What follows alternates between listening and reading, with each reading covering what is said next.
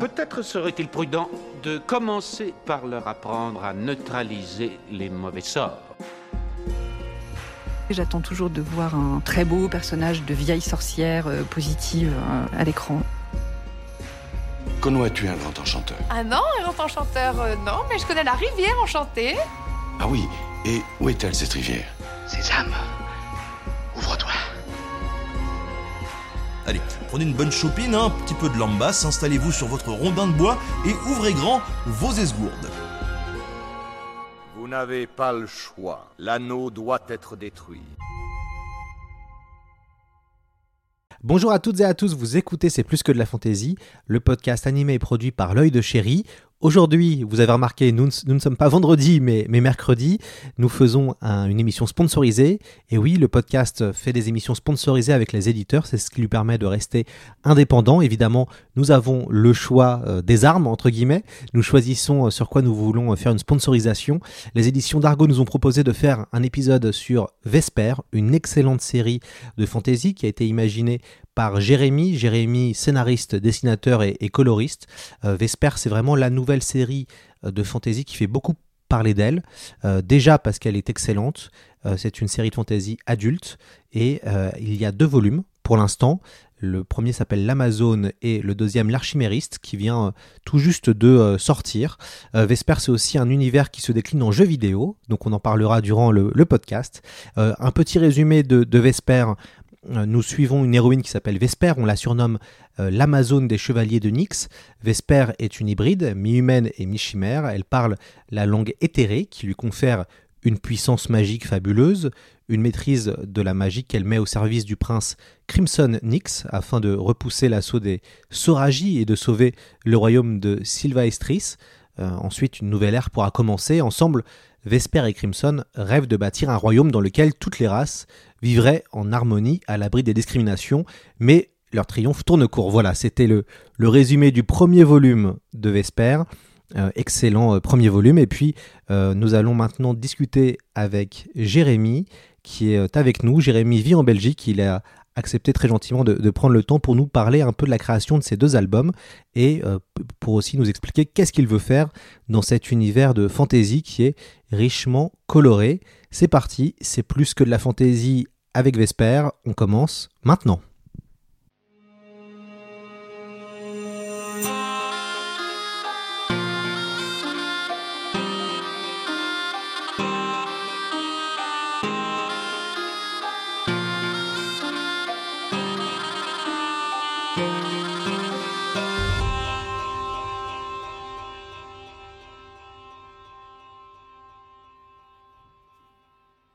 Jérémy, bonjour à vous et bienvenue dans C'est plus que de la fantaisie. Bonjour Lloyd. Alors, merci beaucoup euh, d'avoir pris euh, le temps euh, pour cette interview. moi, ma première question, c'est quand on ouvre Vesper, qui est un album totalement sublime, on va, on va découvrir un univers. Peut-être, est-ce que vous pouvez nous présenter le monde de Vesper? Vesper, c'est vrai que c'est le nom de l'héroïne déjà, faut savoir. Euh, le titre de la BD donc porte le nom de l'héroïne. Mais au-delà de l'héroïne, c'est tout un univers que j'ai voulu créer. Et euh, c'est ça qui m'a pris euh, énormément de temps à la base. Et c'était ma volonté de départ quand j'ai commencé cette histoire, c'était vraiment de créer un univers complet. c'était déjà il y a pas mal d'années. ça remonte plus ou moins à la naissance de ma fille. Enfin, disons qu'il y a plein de choses qui m'ont amené jusqu'à là, jusqu'à la volonté déjà de faire ma propre BD en solo, de créer mon, euh, de, tout réaliser sur une BD et d'aller au-delà encore, puisqu'il n'y a pas que la BD. Et tout ça, je crois que ça remonte à, l'adolescence, où quand, quand j'ai joué pour la première fois au Final Fantasy, c'était FF7, et euh, ça a été une vraie claque à ce moment-là, parce qu'au-delà du jeu, il y avait tout un univers derrière et euh, si tu veux, Final Fantasy VII, c'était ma première, euh, ma première approche avec tout ce qui est jeu de rôle. Après, j'ai embrayé sur pas mal d'autres choses, sur d'autres univers.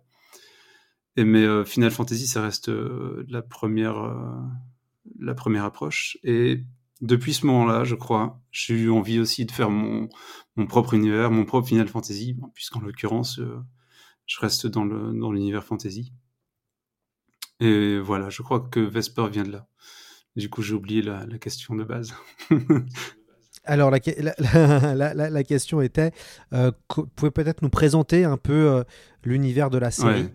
euh, puisque dès la première page de l'album, vous présentez l'univers et vous mettez en place, on va dire, ce qu'on appelle maintenant un lore. Voilà. Ouais, le lore.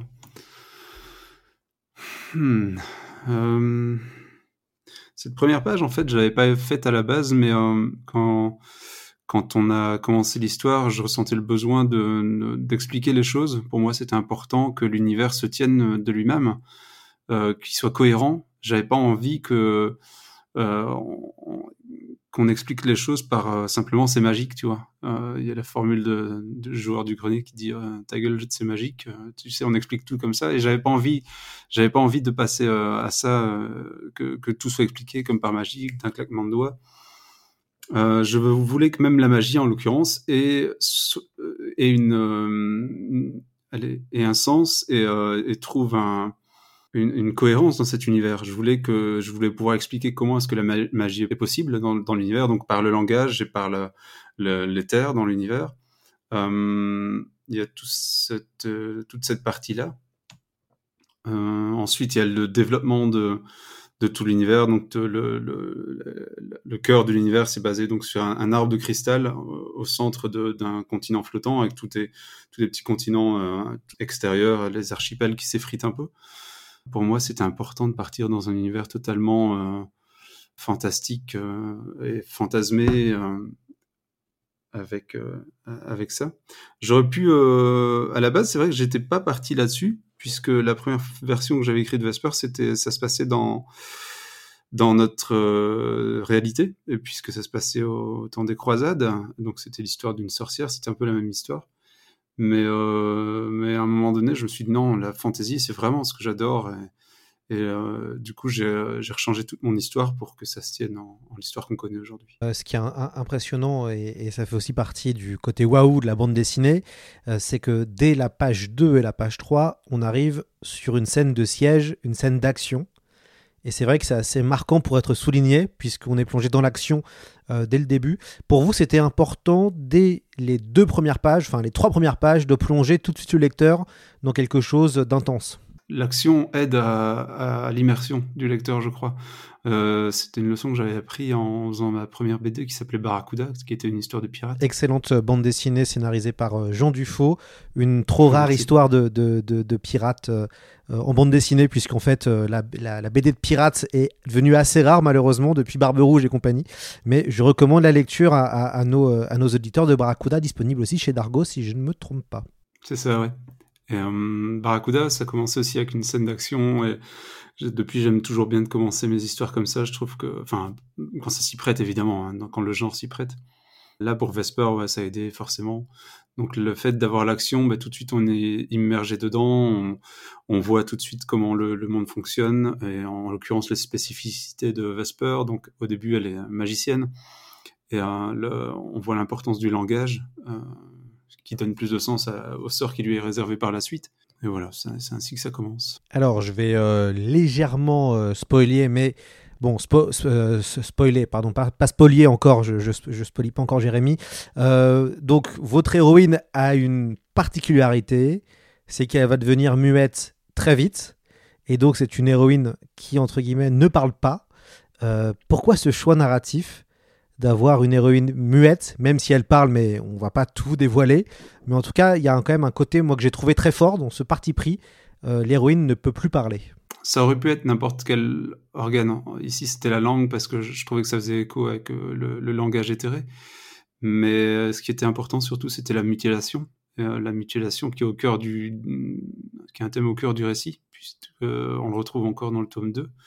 C'est en gros le, principe de donner une partie de soi pour, enfin, perdre une partie de soi pour, euh, en développer d'autres. Je crois que ça venait du- d'un jour où euh, on, était, au- je sais plus, on sortait d'un restaurant avec ma fille, elle avait croisé un- un- une personne qui avait pas de bras et euh, ça l'avait troublée. Elle m'avait posé beaucoup de questions là-dessus. Et donc quand on a quand j'ai créé Vesper, euh, j'a- j'avais repensé à ça. Je sais pas pourquoi, il y a des choses qu'on fait comme ça un peu inconsciemment. Euh, et en l'occurrence, Vesper, c'est une histoire que j'ai beaucoup, euh, allez, j'ai beaucoup parlé de cette histoire-là avec ma fille. Parce que j'avais envie de partager aussi des moments avec elle, puisque je suis un, je suis un métier de solitaire. Et toutes les choses un peu qui l'a tracassé, qui l'a torturé, enfin torturé, façon de parler. Mais quand on lisait des histoires, disons qu'il a, qu'il a choqué ou quoi, c'est des choses qui m'interpellaient aussi, de voir son, sa vision des choses en tant qu'enfant. Et euh, pourtant, le Vesper n'a plus rien d'une histoire d'enfant euh, au final. Mais euh, c'est souvent parti d'éléments comme ça que j'ai eu euh, suite à des réactions que j'ai pu avoir euh, par rapport à la vision des choses qu'avait ma fille sur le monde. Ça, c'était assez amusant. Moi, j'ai une autre interprétation, euh, Jérémy. Euh, je sais que vous avez été aussi dessinateur pour Alejandro Jodorowsky dans une, Ouais. euh, dans, voilà, dans une, autre, dans une autre série. Et euh, qu'on connaît un peu le travail d'Alejandro. Donc, la série en question, hein, c'est Les Chevaliers d'Héliopolis. Qu'on connaît le travail d'Alejandro, et notamment sur la case des Mm. métabarons. Euh, beaucoup Ouais. de, de personnages euh, vrai. perdent des membres. Donc, peut-être avez-vous été influencé euh, euh, Mais ouais, par Jodorowsky. clairement, j'ai été bercé par ces histoires. hein. Quand la case des métabarons, c'est vrai que maintenant que tu, tu m'en parles, je me permets de te tutoyer. Pas de problème. Je, c'est vrai que maintenant, ça fait tellement partie de, de, de moi que, que j'y pense même plus. Mais c'est vrai que c'est, euh, tu sais, quand j'ai voulu travailler avec Jodo, euh, c'est par, amour pour son univers, par amour, par passion envers tout ce qu'il a créé, ce qui m'a fondamentalement, qui a, fait celui que je suis aujourd'hui. Euh, et au-delà de la BD, je veux dire, c'est pas que dans la, BD qui m'a marqué, euh, puisque je, l'avais connu euh, en premier avec son livre La danse de la réalité, et qui est vraiment un livre qui aide à développer l'esprit et devenir euh, qui on est vraiment. Mais bref, je m'égare, et tout ça pour dire qu'effectivement, la casse de métabaron, les mutilations sont des éléments tellement importants dans l'univers de Jodo qu'effectivement, aujourd'hui, ça, ça, a transpiré sans doute sur moi. Euh, la, violence, euh, de manière plus, globale, est une chose assez importante pour moi à exprimer dans les BD.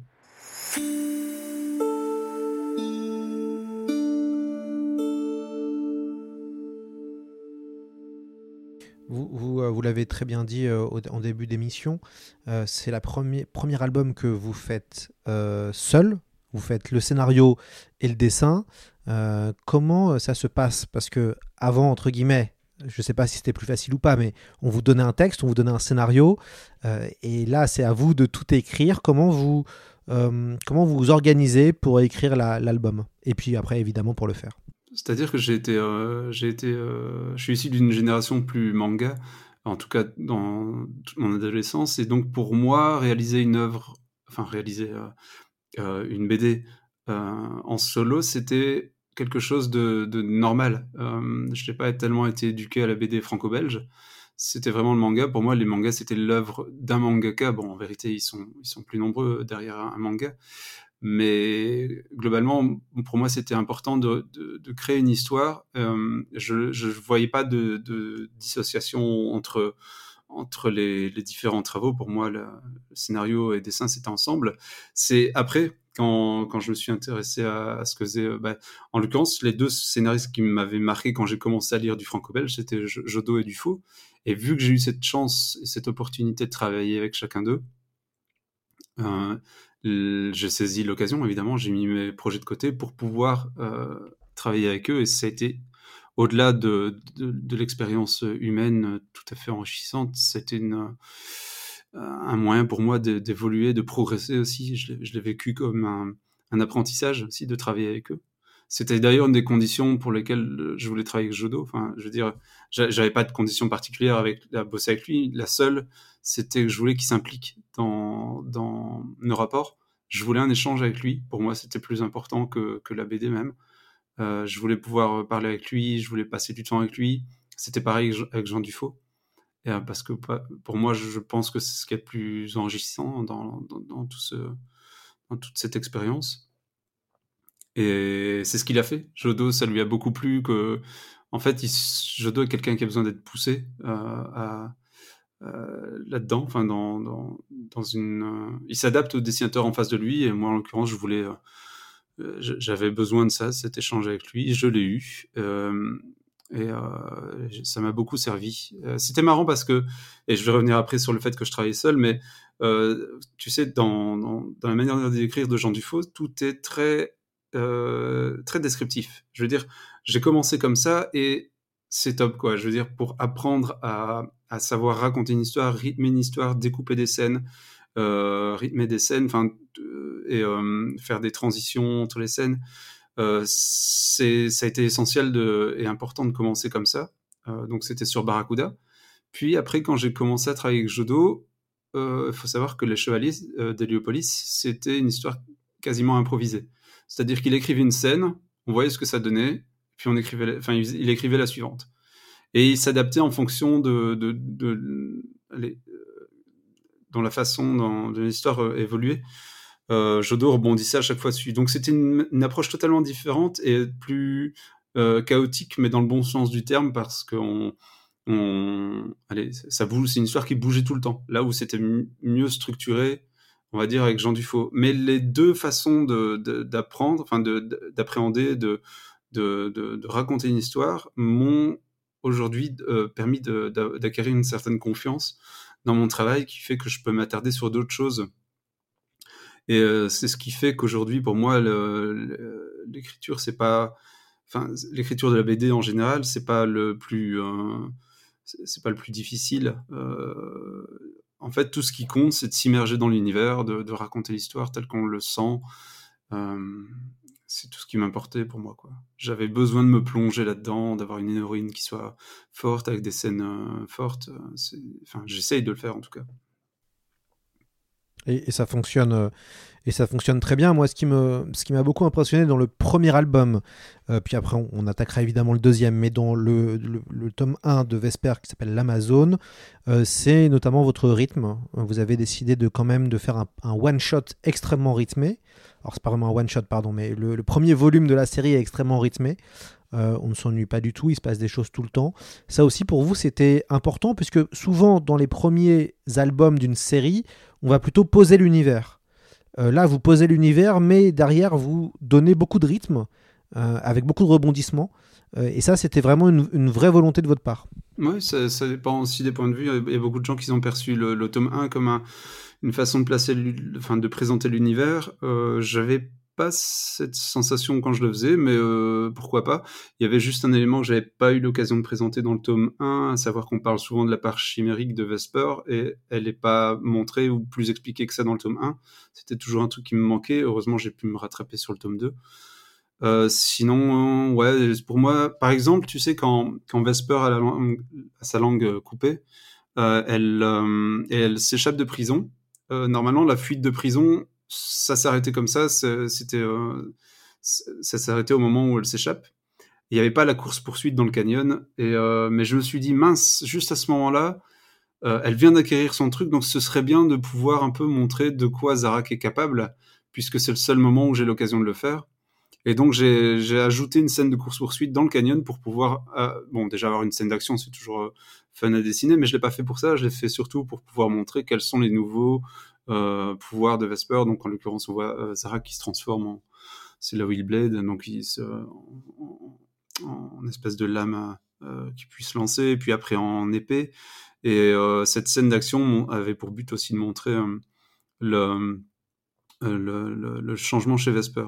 Et, je suis content de l'avoir fait parce qu'en fait, ça, ça, ajoute de l'action et puis ça permet de, de, allez, de présenter la nouvelle Vesper, on va dire le Vesper synergiste. Autre, autre question, euh, on a, moi ce que j'aimerais bien savoir, c'est vos influences.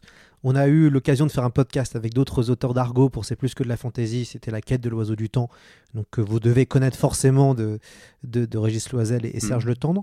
Euh, vous, quelles ont été vos influences pour créer l'univers de Vesper, sachant que pour moi, à certains moments, alors notamment avec le personnage de Crimson, je, je reconnais un peu des, des, choses proches de The Witcher, en tout cas, j'ai pensé à The Witcher en, en lisant, mmh. euh, en lisant l'album et je sais que vous aimez bien les jeux vidéo, mais on y reviendra euh, tout à l'heure. Euh, quelles ont été les, les, influences autres que Final Fantasy VII Parce qu'il n'y a pas beaucoup de Final Fantasy VII dans l'univers visuel de, de Vesper. Mmh. Le, le, plus gros, la plus grosse influence pour moi, c'était le film de, de, Flash and Blood de Paul Verhoeven. La chair et le sang. Ouais, ouais, c'est ça. Parce que le début de Vesper, c'est le même en fait. Euh. Je suis parti de la même idée, donc à savoir que c'est un groupe de mercenaires qui aident un, royaume à gagner la guerre, et puis après ils sont trahis. Euh, Vesper, c'est le même début, et j'ai même fait euh, j'ai même poussé la référence jusqu'à la scène du bain, euh, éclairé par les bougies. J'ai été revoir la, scène du film. Bon, la mienne n'est pas aussi torride, je suis un peu limité aussi. Je me, je me limite pas dans la violence, par contre. Euh, mais euh, pour moi, c'était ce film-là qui, qui, a, qui, a, été un gros déclic. Euh, c'est un film que j'avais vu quand, je travaillais avec Philippe Delabise sur les couleurs de, de la série Murena.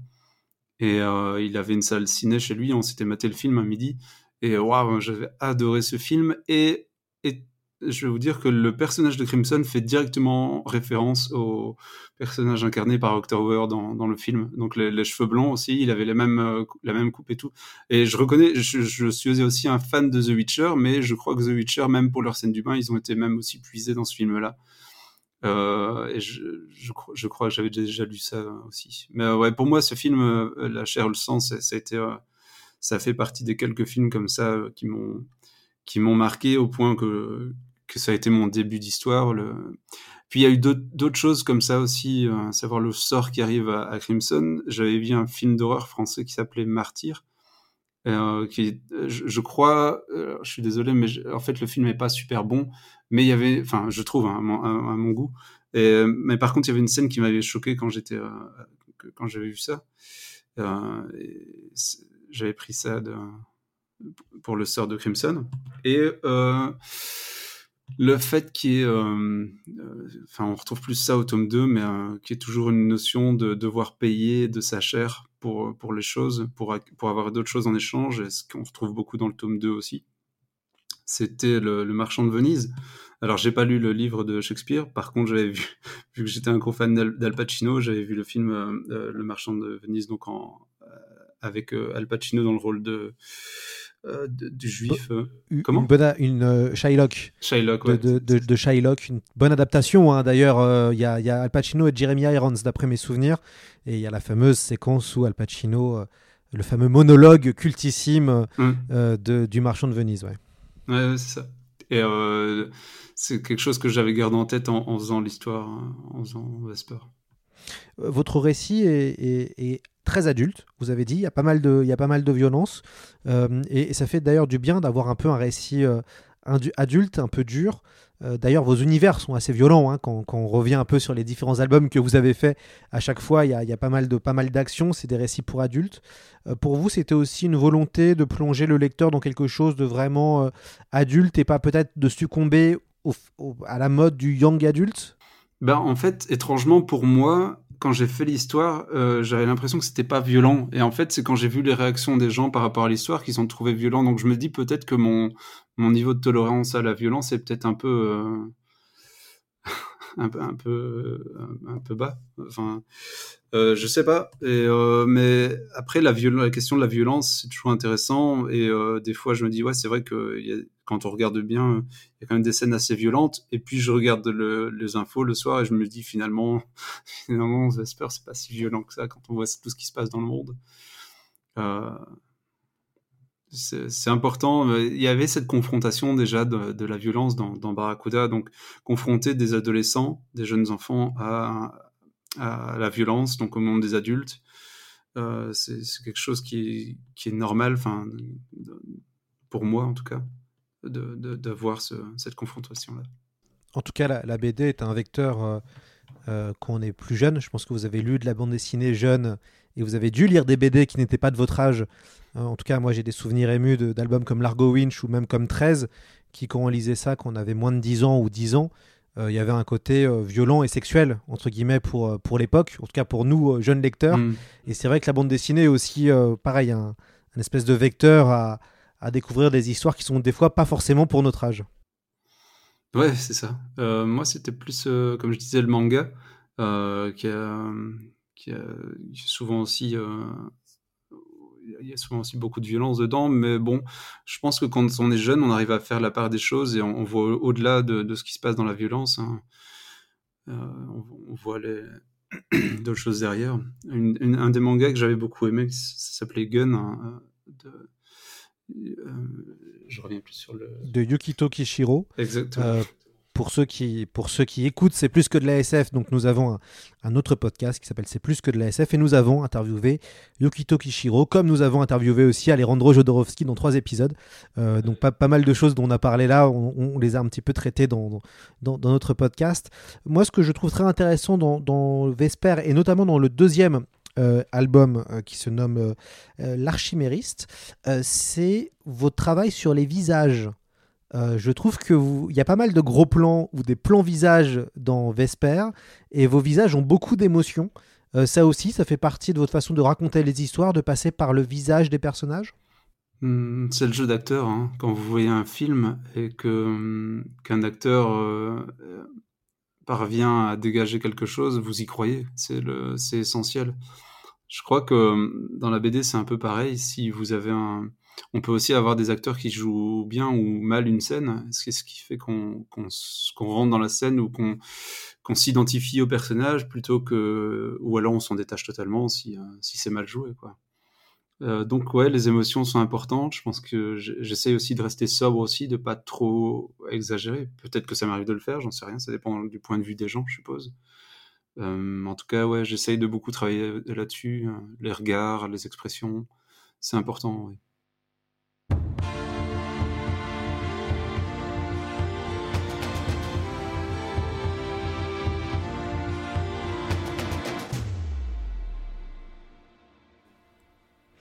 Impossible de ne pas parler des couleurs. Alors vous êtes un maître hein, des, des, couleurs, euh, Jérémy, vous savez très très bien gérer, les, gérer les couleurs. Déjà dans Murena, pareil, immense, euh, immense album, immense série euh, de, de bande dessinée où vous avez officié sur les couleurs. Euh, comment ça se passe Comment vous gérez les couleurs? Parce que quand même, c'est à chaque fois que j'ouvre vos albums, mais dans tous les albums hein, de, que vous avez fait, je me dis, mais, l'utilisation de la couleur, elle est véritablement sublime. Comment ça se passe? Ben, je travaille mes couleurs souvent par, euh, ambiance de couleurs et par euh, palette réduite. J'essaie de. Ça m'est arrivé plusieurs fois dans Barracuda d'avoir mis un peu trop de couleurs sur certaines scènes. Euh, du coup, j'essaie d'éviter d'avoir un, festival de couleurs et je me limite euh, à, à, une palette. Euh, et par exemple, on peut avoir une scène de nuit qui va vers les bleus, enfin qui est dans les bleus, mais on peut avoir toutes sortes de bleus. On peut avoir un bleu qui va vers le violet, on peut avoir un bleu qui va vers le vers le turquoise. Selon le, le choix de la couleur, euh, ça dégagera une émotion différente, une sensation différente à la lecture. Et euh, j'essaye de beaucoup euh, m'intéresser aux symboliques des couleurs. Euh, J'ai d'ailleurs créé un code de couleurs pour, pour Vesper. Le, choix des couleurs, euh, je veux dire, à la fin, si on analyse tout ça, on peut même comprendre des choses de l'histoire rien qu'en regardant les couleurs et au, choix des couleurs qui ont été euh, attribués au personnage. Par exemple, le violet euh, sur, la, sur Sulcia Nocturna, le, les yeux violets, c'est lié à la magie, tout ça. Le, rouge. C'est d'ailleurs un code de couleur qu'on a repris dans, le jeu vidéo, dans l'adaptation de, Vesper en jeu. Oui, alors on va, comme ça, on aborde maintenant la question du jeu vidéo. Euh, il existe un jeu vidéo Vesper, Vesper Ether Saga, qu'on peut, avoir sur, euh, Steam.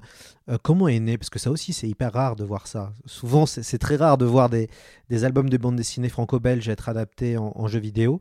Comment est né ce jeu vidéo Vesper Ether Saga? Mmh.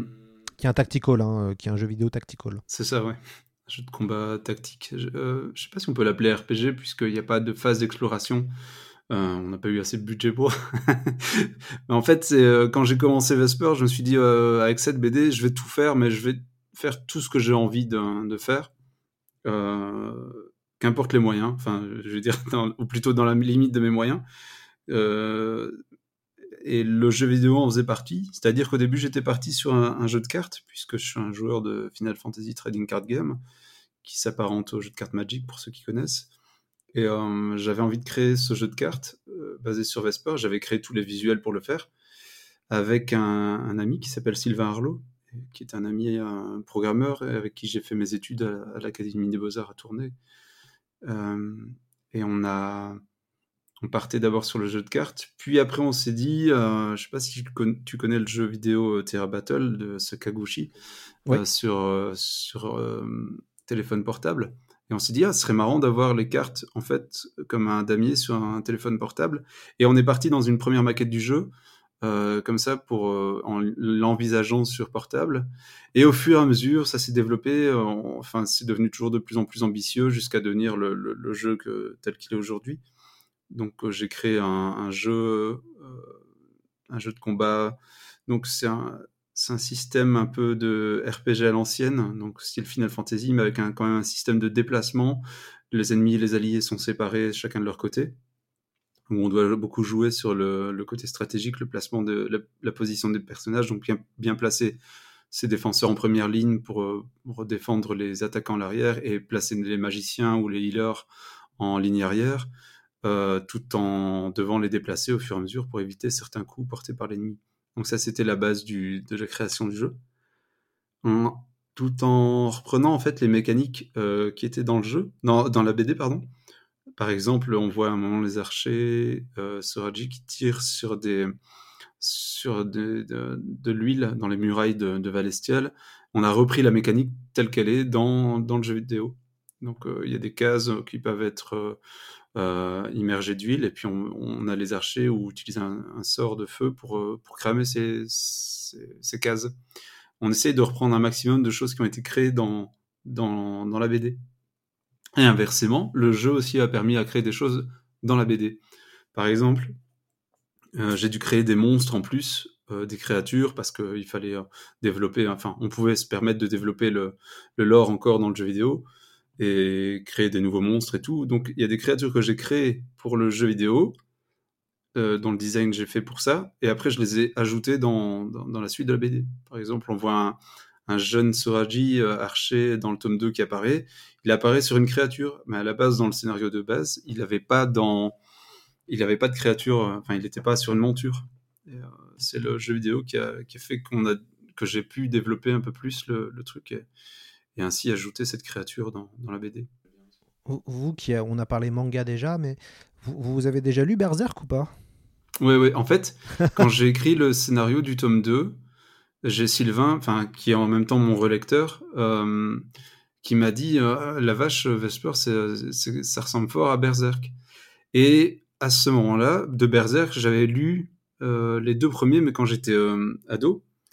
Et autant c'était un.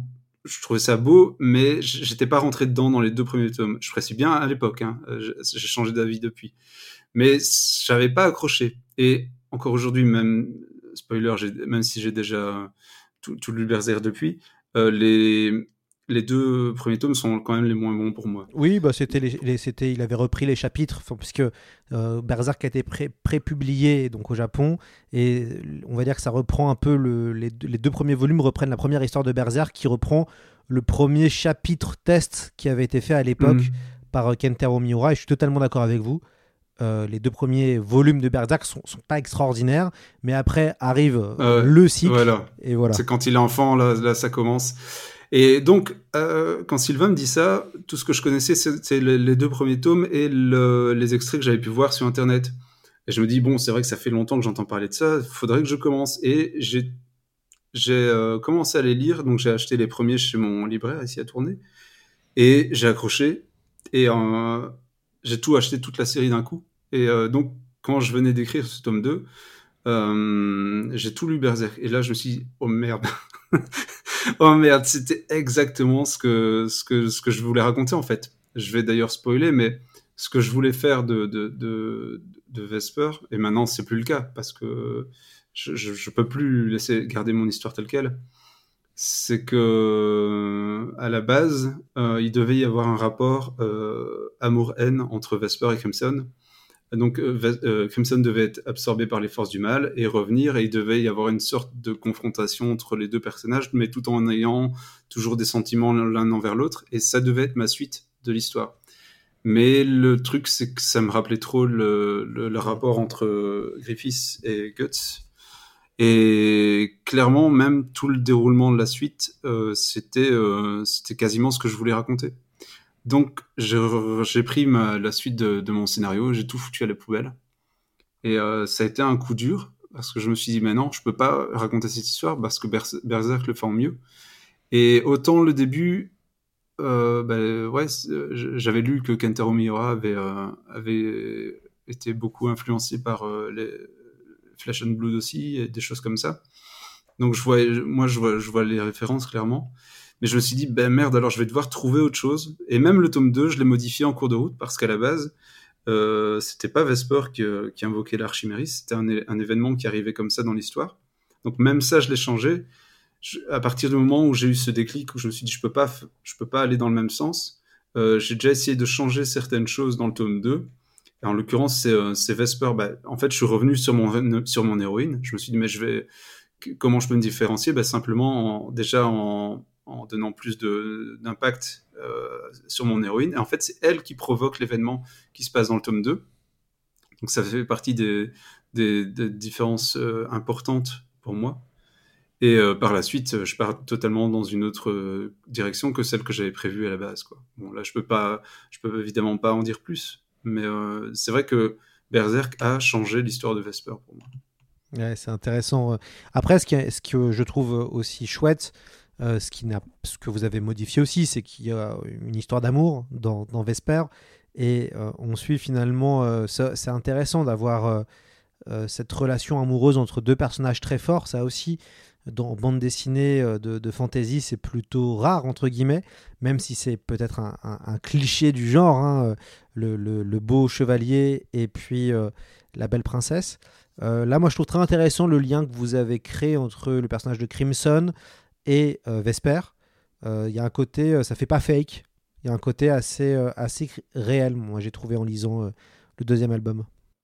Vesper, en fait, de, par sa nature démoniaque, chimérique, a été attiré par, par Crimson. En fait, je me suis dit que, enfin, je l'ai remarqué après avec le temps. Hein, peut-être que moi-même je me trompe parce que, en fait, je fais les choses de manière inconsciente. Je pense pas au, au sens de ce que je veux raconter, je fais les choses euh, telles que je le sens instinctivement. Et euh, des fois, j'analyse après. Euh, et je me suis rendu compte qu'en fait, Vesper, enfin, je trouve, a été attiré par ce côté très très humain chez, chez Crimson. Et c'est quelque chose que elle n'a pas. Et on lui a toujours dit qu'elle n'aurait jamais, de par sa nature. qui fait, ce qui fait qu'au début, ben, ces rêves un peu utopiques de, Crimson et euh, cette, euh, cette volonté un peu idéaliste. Euh, même Vesper elle-même s'en moque. Et puis finalement, on se rend compte que bah, elle finit par y adhérer totalement et à, croire en, ce que, en, lui et, en sa volonté de vouloir changer le monde. Quoi. Mais le, le, fait de vouloir changer le monde, c'était une des phrases de Jodo en fait.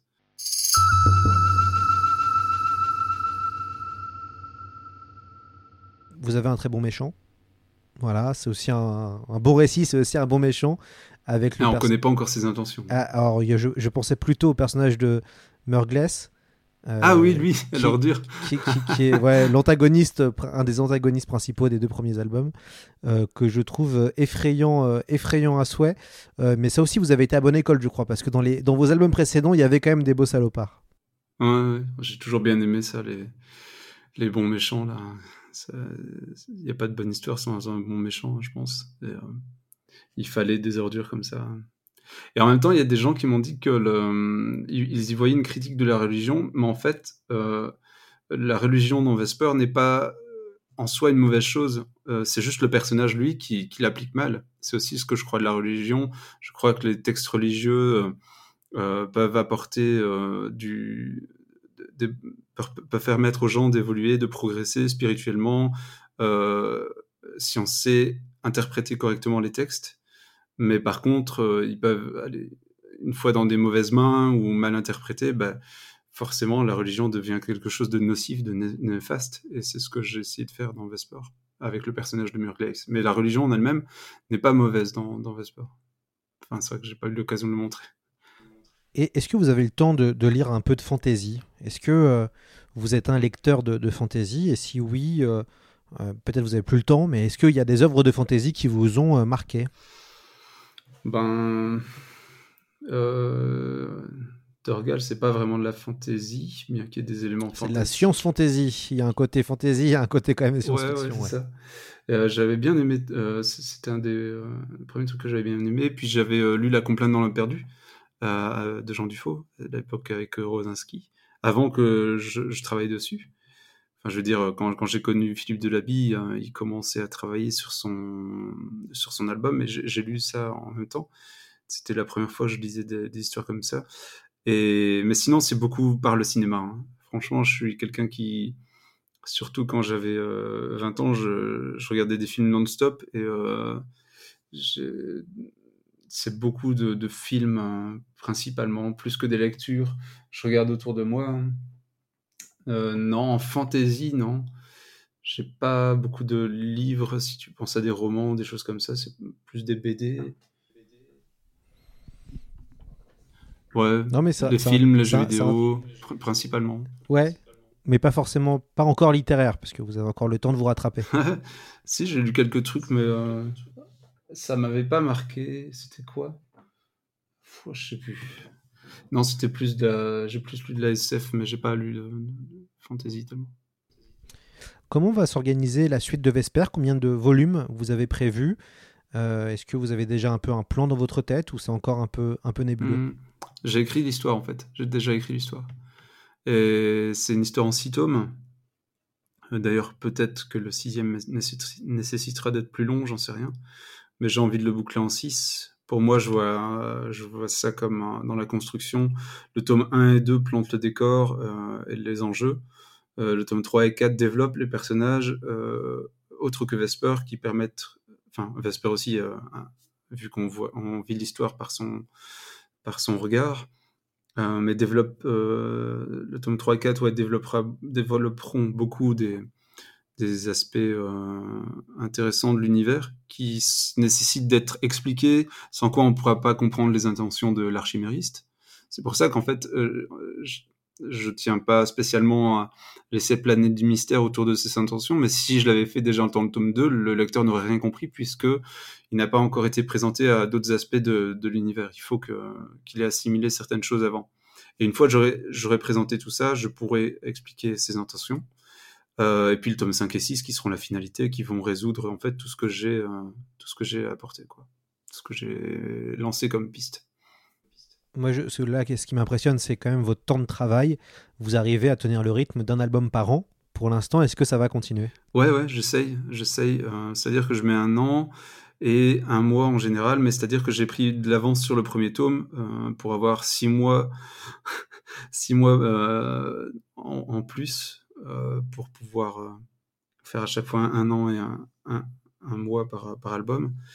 Mais c'est-à-dire que Vesper, c'est devenu tellement euh, je suis tellement impliqué dedans euh, que je ne sais plus en sortir en fait. Euh, C'est-à-dire que même mentalement, quand je suis ailleurs, quand je suis en famille, quand je suis avec des amis ou quoi, ben je suis toujours dedans en fait. J'arrive pas à m'en sortir. C'est devenu obsessionnel. J'ai toujours la tête à ça. Et, heureusement, c'est un univers que j'adore. Et euh, j'ai toujours, je suis toujours dans cette envie de, de développer, de créer, d'améliorer. Euh, des fois, je, reviens souvent sur ce que j'ai écrit pour euh, parce que j'ai trouvé une meilleure idée. C'est-à-dire que je suis toujours plongé dedans et comme c'est un univers assez riche, bah, ça me ça me nourrit moi-même en fait. Enfin, je sais pas trop comment expliquer ça, mais en gros, ouais, c'est une implication totale et un, un dévouement euh, ouais, le plus total de, de, dans cet univers. Quoi. D'ailleurs, euh, pourquoi euh, Alors, on est dans un. Vous connaissez bien le marché de la BD, je suppose. On est dans un marché qui est très concurrentiel, vous le savez. On est dans un marché qui maintenant laisser place à des séries devient compliqué pour différentes raisons, mais avec peut-être la Netflixisation, pardon mmh. pour le mot valise, euh, du, de, des romans et des, enfin, pardon, des récits, on se retrouve avec des gens qui veulent voilà, tout de suite la suite d'aventure.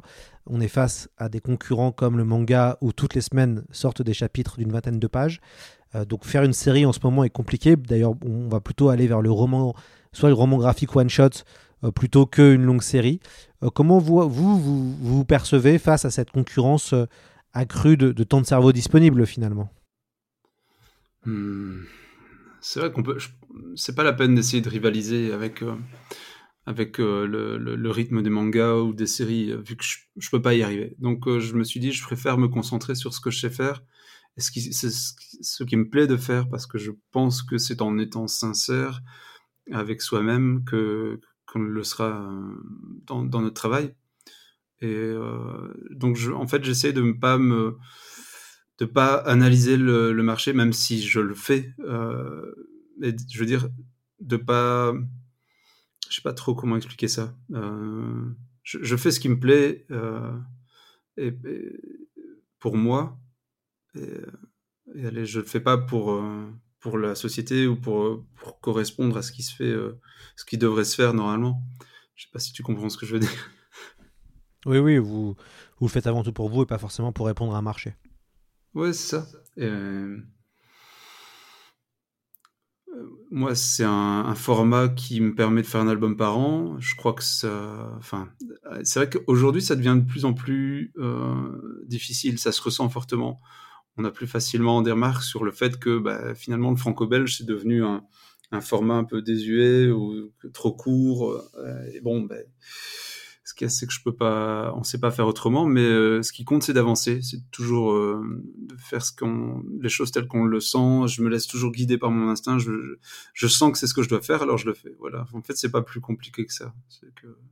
Et on, me laisse euh, l'occasion de le faire. J'ai un éditeur qui me soutient, qui est, content de, ce qu'on a fait, donc moi je continue.